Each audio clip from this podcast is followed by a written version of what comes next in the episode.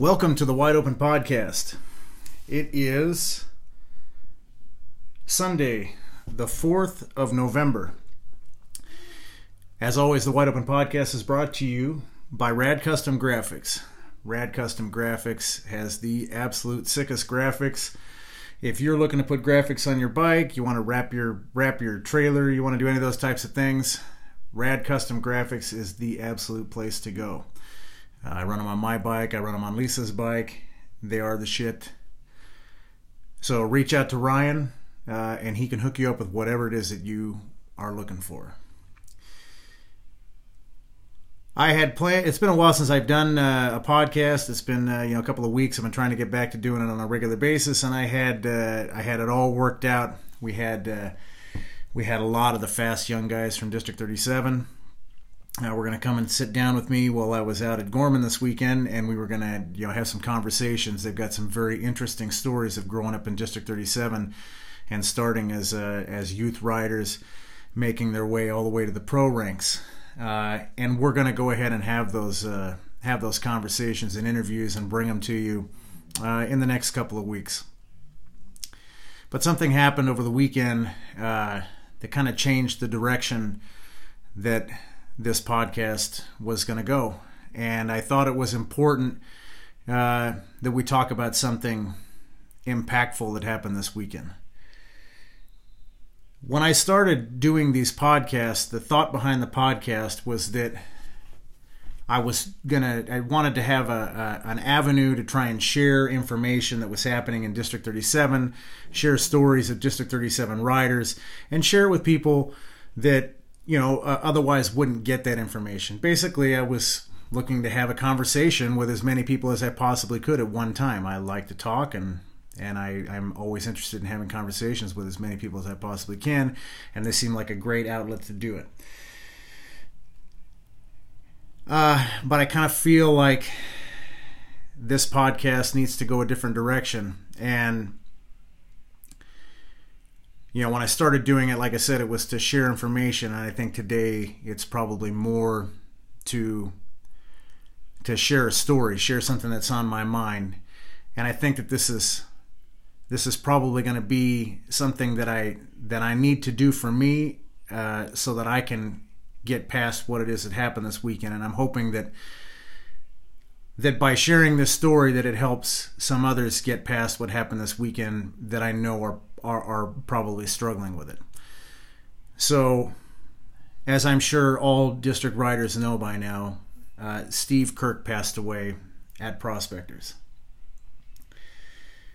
Now, there are a lot of lot of layers of stories uh, that kind of that kind of all play into this. How it is that I feel about it, what it is that happened. So I'm I'm gonna try and weave my way through this story in the hopes that that at the end of it, uh, it offers some comfort to anybody that's listening, and I'm also trying to hope yeah, I'm hoping that it offers some you know that it gives me some comfort as well because I'm I'm having trouble wrapping my head around the whole thing. So it's very this is very personal to me. Uh, it's very personal for me on a lot of different levels. Uh, we all know that when we when we swing a leg over a motorcycle, that there's the possibility that that that, that something very bad could happen.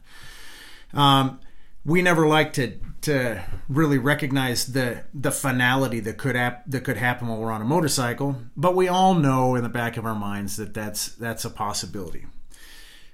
But that that always it, it revolves around how dangerous it is, you know, racing a motorcycle. And what I can tell you is that the dangers of racing a motorcycle or riding a motorcycle had nothing to do with what it is that happened to Steve over the weekend. I was right behind him. Um, I saw it happen. I was there. Uh, I was there till the end. And what I can tell you is that it was that was that was Steve's day. There's no comfort in that for me, and there's no comfort in that for for those that knew Steve, those that were affected by Steve, those that loved Steve. We're all still here, and we're all still here dealing with our emotions and our grief over losing someone who who had a large impact on our life. But the only thing that we're guaranteed in life is death. And that sounds it's a cliche, people say it all the time, but it is so true. And the way we the way we leave this earth and go to whatever it is that's after this, it, it varies from person to person. Some people are taken very quick. Uh, some people, you know, it's a it's a lingering it's a lingering thing before they eventually pass.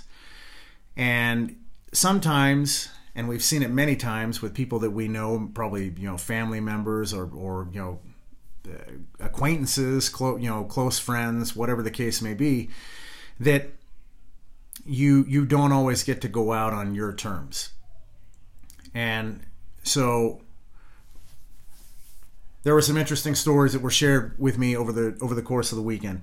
So Steve has been battling for the number one plate all year long. He's been battling with jo- with Joey Gardner from the Viewfinders all, all year long. And for those of you that are listening that race on a regular basis, and if you chase points, you know, like like I do, and like the two of them are, you you develop this relationship uh, throughout the course of a racing year. It's a it's a it's a friendship that is developed out of rivalry. It's an interesting thing. I don't know. I've never experienced it any any other place than racing. And so the two of them have developed this friendship, this relationship. It's a, it's a very similar relationship to the relationship that I've developed with Steve over years of racing with him. Now, they I was told, you know, Joey told me, you know, later on Saturday night that they sat around on Friday night and they were discussing how many points, uh, you know, how many points away from each other they were, and they, they, had calculated, you know, what positions, you know, if you know Joey had to finish in this position, uh, you know, at this race and that race in order to, to to seal the deal on the number one plate, and Steve knew that he had to he had to, you know, finish in these positions better than Joey in order to, you know, to take the number one you know take the number one plate. They were that close in points that the last two races were going to make a huge difference. So there was a lot at stake at this race. I mean, there was a lot on the line. Joey's been racing hurt for most of the year. I think at the beginning of the year, Steve, you know, Steve had, told me that uh, he wasn't racing a whole bunch, so he wasn't coming out to him. You know, he had you know he had you know ra- he's raced hard every single year and he, and him and Tammy had had a conversation and they kind of agreed that he wasn't going to you know race as heavily as he had been in years past we're talking about a multiple number one plate holder in you know not just you know from you know his in the senior senior days and then you know you know lightweight heavyweight bikes. I mean you know whatever it was that he got on he would you know he was he was out there you know getting a number one plate. And so i think you know he started coming back and racing i've heard this i've heard this story a million times from checker guys that i've been chasing I, yeah you know what, i'm not going to race that hard this year and then they're racing hard that year you know they're going to make you earn it which is awesome. That's what this is all about. So we all went to the line, and this is, you know, it's it's the real deal. I mean, these guys are out there, you know, whatever their positions are for that day, it matters. Okay. For me, I've been dicking around all year long, and I have, you know, I couldn't figure out what I wanted to ride. You know, I started the year on a lightweight bike, then I decided to go heavyweight, and I'm racing, I'm not racing. So I've got no skin in the game. But it's a race, so you're out there racing. I'm not trying to affect anybody's points, but I'm certainly not just going to hand it to one guy or another guy. I'm going to go out there and race, and which is what happened that day. Uh, so we get out there and and and we're getting after it. Everybody's getting after it. Joey's a little ways ahead of me, and I haven't and I haven't seen Steve. And we're riding, and it, and it occurs to me as I'm coming approaching the chute, I see the white flag, and I'm thinking in my head I must be having a good ride because Steve hasn't caught me yet. So I'm going to get back to the story of that day in a second. Okay, but that thought right there, that that's the effect that Steve had on me personally. I'm sure that there are a lot of other riders that that they can relate to what I'm about to say. As a desert racer, you you race around the same guys week in and week out. Now, when I started racing desert, however many years ago, I started as a as an amateur, and I was aware of Steve, but I never was fast enough to ride with Steve. And as time progressed, I got a little faster, I got a little faster, and then I started riding in that group albeit at the tail end of that group, I was riding in that group, in the group that's, you know, kind of up front, you know, with, you know, in the class that I ride in. So I would gauge my success or failures in my races based on where I finished in relationship to where Steve was. Did Steve finish ahead of me? You know, or you know, first it started with Steve always finishing ahead of me, and was I able to finish before Steve had a chance to get his helmet off? Um, and then it was was I able to finish with Steve and where I could see Steve, where Steve was inside of me? And then it was, hey, I'm actually racing with Steve. That's the impact that he had on me. He he was he was the standard. He was the goal. He was, you know, if you're racing in that class, when you know, when if you're racing in in the senior class, you know, if you could if you could finish, you know, relatively around where Steve was, we get to the mag class, you know if I could finish somewhere around Steve, if I could spend half of my race where I was racing and I could see Steve, then I'm having a great race. That's the effect that that that the man had on me. And then and then you when you race every single race, okay, I race every single race. Steve races every single race. He's a guy you see at every single race. And and from that rivalry develops a friendship I, I can tell you that, you know, I've we've never gone out to dinner together, you know, but we've at the but he's the guy I see at the races. I have a relationship with him and with Tammy that is a stronger relationship than I have with other people that I know. He's probably one of the few friends that I have that was outside of, of my SoCal family because I see him every single week. We're invested in each other. I I would like to think that he was wondering where I was when we were racing. He probably wasn't, but if he saw me, he probably, you know, if, if I was anywhere near where he was when we were racing, he was probably thinking, I'm not having a good race today. Just like if I saw him, I was thinking, I'm having a really good race today. But I know that we kind of looked for each other on the line because he would always you know look for the guys you know that were in your class that you knew that you were going to actually race against. And we had you know we would see each other at the line you know was we would always tell each other you know hey you know good luck be safe. I you know we I would see you know Tammy was always there you know at the at the line when we were in the desert and you develop this friendship. It's a uh, it's it's something that I've never experienced anyplace else, and I'm sure everybody that's listening who who races on a regular basis, you have this same type of friendship with people that you know when you you know Monday through Friday you're doing whatever whatever it is you do. You're going to work. You've got the, your relationships with the people that you work with. You come home. You've got your family relationships. You you know you you come home to your wife, your kids but on the weekend, you've got that relationship. You have those relationships with those people and the, and those bonds with the people that you race against. In my opinion, or for me, I'm just speaking for myself, are are just as strong, if not stronger, than any other bond or any other relationship that I have in my life. And I think that's probably because they get what this thing is, what racing is, what this racing family is, what this racing community is. So it's very, I mean, you're very close to these people. I mean, extremely close to these people. I know that when I get on my bike and I take off, and if something bad happens, my racing family is there to take care of me. They they will take care of me. They will take care of my family. Which brings me back to that day.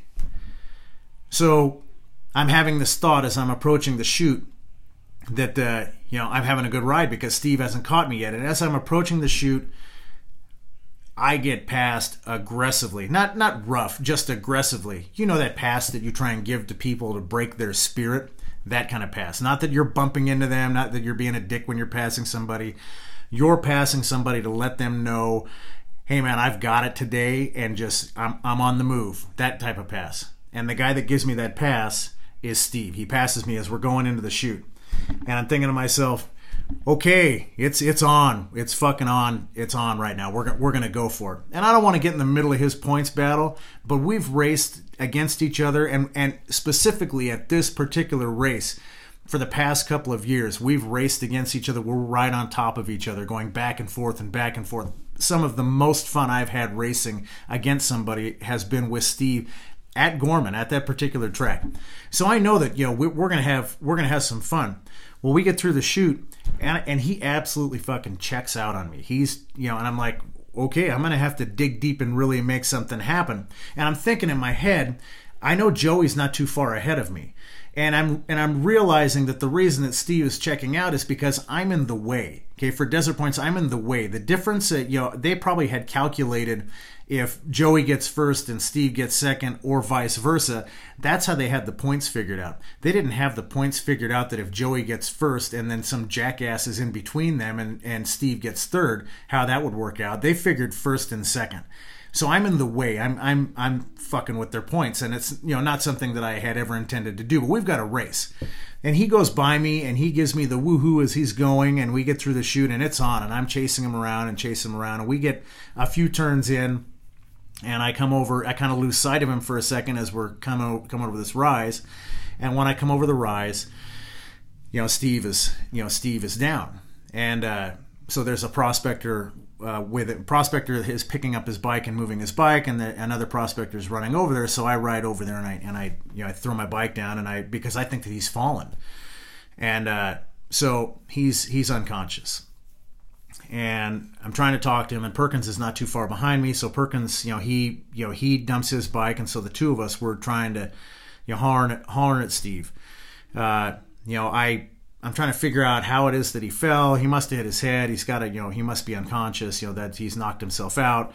And you know, I'm, you know, trying to talk to him. Scott and I are both trying to talk to him, trying to, you know, get him to, you know, to come back to us. And I asked, you know, the prospector that was there what had happened, and you know, so he told me he was just riding and he just fell over.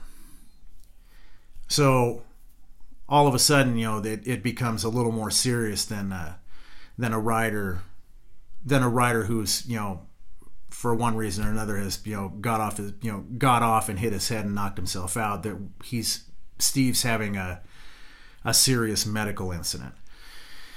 So you know, so Scott and I were there and, and we, you know, we were able to get medical there in a hurry and they and medical did what what everything that they possibly could do, but that day was Steve's day. So, so what I got to see and what everybody else got to see was the incredible compassion of our District 37 family. And and what was on display that day was the the absolute best of club life. Steve was a checker. Steve was a generational checker. Steve was a legendary checker. And that club, that club, that club is one of the legendary clubs of District 37. And they look out for their own. I've never seen, I've seen that in my club. I've been the recipient of that kind of love in my club. And to witness it in another club, it, it it brought tears to my eyes. I, I, I cried more over the weekend in front of more people than I ever have in my life, and I'm not ashamed to say it because it, this this touched me deeply. But the Checker family rallied around the Kirk family to make sure that ever to make sure that Steve wasn't alone, to make sure that Tammy and Caitlin were taken care of. We got when Steve left that race left a race left a race for the last time, the entire district family lined the road while they were while Steve was leaving the race. It's something that I've never seen. It's only something that you will see in this in this family that we have, this family that we've all developed. And I know I'm, I'm probably touching on stuff that's very sensitive and, and to, to a lot of people. It's I've had I've had a lot of time to think about it I've had a lot of time to think about it. It's and it's and I think I had to do this podcast and I'm not even sure if I'm going to publish it. But I had to what I had inside of me, I had to get out and share probably selfishly for me because I had to get it out, I have to say it to somebody. But I but I I mean I've walked around I walked around all all afternoon on Saturday, all evening, and talked to a lot of people. And I tried to just, you know, drink the memory of, of losing my friend away. And it didn't work because it was still there on Sunday morning when I woke up. And we did a we did a ride for Steve in the morning, a memorial lap, and rode to to where where Steve stopped riding. And once again, I was reminded of the of the love that district in District 37, the love of all the clubs. I mean, and and GPs pull a lot of non-club members, and everybody was aware of Steve. I mean, he's a, he was a larger than life figure. He is a larger than life figure, and the outpouring of love and respect for Steve, it really, it, it makes you stop. It just makes you stop and look at the impact that that we have on each other and the impact that Steve had on not just the desert community but the racing community in general. I mean, I I will forever be touched because of the relationship that I had with Steve. And the relationship that I had with Steve what was yeah, I mean only every weekend. The relationship that he that he has with his checker family I mean, they're I mean they're family. They're family like SoCal is family, and and that's why it's so sensitive to me because I know I know how my SoCal family is. I mean, we bleed for each other, and that and I I thought it was just SoCal, but I got to see it in the in Checkers. I mean, they they, they I mean they're as tight as we are in our club, and I and it make it believe it, it it leads me to believe that every club is like that. I would hope that every club is like that. I would hope that everybody that joins a club finds that in their club. That they have that unconditional love from from random strangers that you bond with over over a hobby. This hobby of racing that we do. And that bond is so strong that you become family. That you that you would give the shirt off your back for somebody.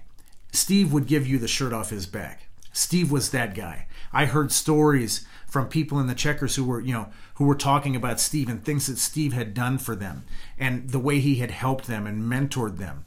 He was a phenomenal man. We are all better for having had the opportunity to know him.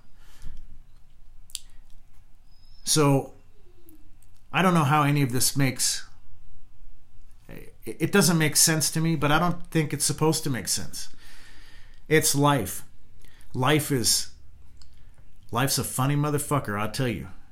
It uh, it gives and then it takes, and we we're left we're left trying to understand why. And I can tell you this, uh, you know, a few years back, I had a really really bad accident, and I don't think I was supposed to. I don't think I was supposed to survive that accident. I honestly don't. I had that moment where I've heard people discuss it. Uh, you know this uh, this near death experience where you're you're just at peace. I mean, I was banged up pretty bad uh, and in a lot of pain, but for for a moment, I had this absolute peace. I mean, I was fine to go at that moment, but I didn't. I'm still here, and I feel like I'm still here because it was something I was supposed to do, and I'm not quite sure what that is yet. And maybe it is with Steve that he had done what it is that he was here to do. And it's time for him to go do what it is that he needs to do someplace else. I have to rationalize it like that in my head. Because Steve was one of the good ones, and there's a lot of bad ones that are still here. And for some reason, it was Steve's time. So is it random, or is there something beyond this life that we know now that required that Steve was there to be Steve in that place to help somebody in another place. So I guess where I was kind of going with that whole thing is that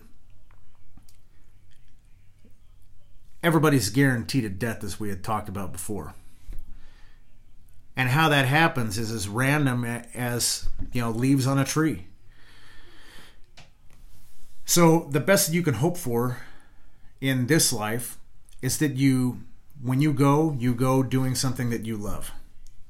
And I know for a fact that Steve passed me and he had a huge smile on his face and he was hunting Joey. He he knew that he was going to catch Joey and he was chasing that number 1 plate, doing the thing that he loved. So he was and that was and that's it and that's his moment. And that's all we could ever hope for. And I was I was sharing a story. I know it's super difficult for. I, I can't even imagine.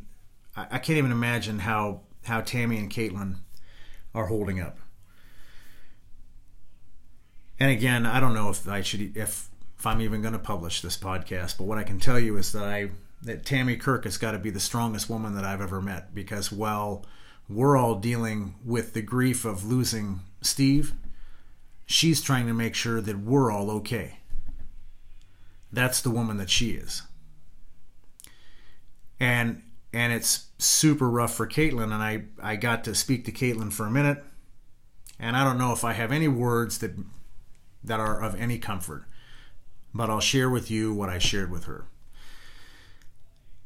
You know, we all know that our parents are going to pass it's not something that we ever want to think about, but we all know that it's going to happen. I mean, it's something that, that eventually we're going to have to deal with. And we all hope that it's when our parents have, have lived what we, as our as their children, would consider to be a long and productive life and they've had a chance to do everything that they wanted to do and that you know they've you know they've experienced all the joy that life has to offer and they've they've just completely used all their life up and that's and that's when they pass. We don't want to deal with it we don't want to have to accept it, but we know it's coming. And but you know, I think in our minds, that's how we that's how we justified it. You know, they've lived a long, you know, a long full life. Well, who's to say when a when a long full life is? I mean, I, I, I mean, if Steve lived his life like he like he raced, he squeezed every ounce of life out of every single day. Okay, so I know when I lost my mom, I got I watched for five years while cancer ate her up, and my my memories of my mom are that are my memories of watching her fight for another day, fight for another day, fight for another day. Her the last years of her life became the fight for another day until she eventually lost that fight. Okay, for for Steve and his family, okay, they didn't have to watch that. They did what they do at every race. They hugged and kissed as he went to the line. They wished good luck. They got to watch him doing what it is that, that he loved to do. And then that was that. Now, I don't know if that's any comfort, but I mean, that's the, that's, you're always rooted in this, uh, you know, in this final memory. And, uh, you know, whatever that final memory may be. And so they were fortunate enough in, in, in in a tragic situation, but a tragically inevitable situation because we all, it's going to happen for every one of us. Uh, in that tragically inevitable situation, it, it was the the best possible way that it could happen with the best possible support system that you could ask for a huge network of of family surrounding you with love in your absolute time of need. Again, all of this is the way that I have to wrap my head around it. And I think I just kind of felt like I needed to get it out. It's all bouncing around in my head in a big jumble and I and the only way that I can exercise the demons in my mind of what it is that what it is that I saw and, and how it is that I feel is to get whatever's in my head out and share it. And hopefully hearing hearing these things helps somebody else out there who might be struggling with this. Uh, kind of maybe together we can it, it helps us wrap our heads around this and and accept the fact that uh, that uh, that life is fleeting, and that eventually we're gonna eventually we're gonna we are gonna lose our loved ones, and we don't know when, and there's no rhyme or reason to it. It's not fair. Uh, so what I can tell you is that I hug my wife a little tighter. I bother my kids with telling them that I love them more than they want to hear, if that's possible. I cherish the friendships that I have, and I make sure that they know that.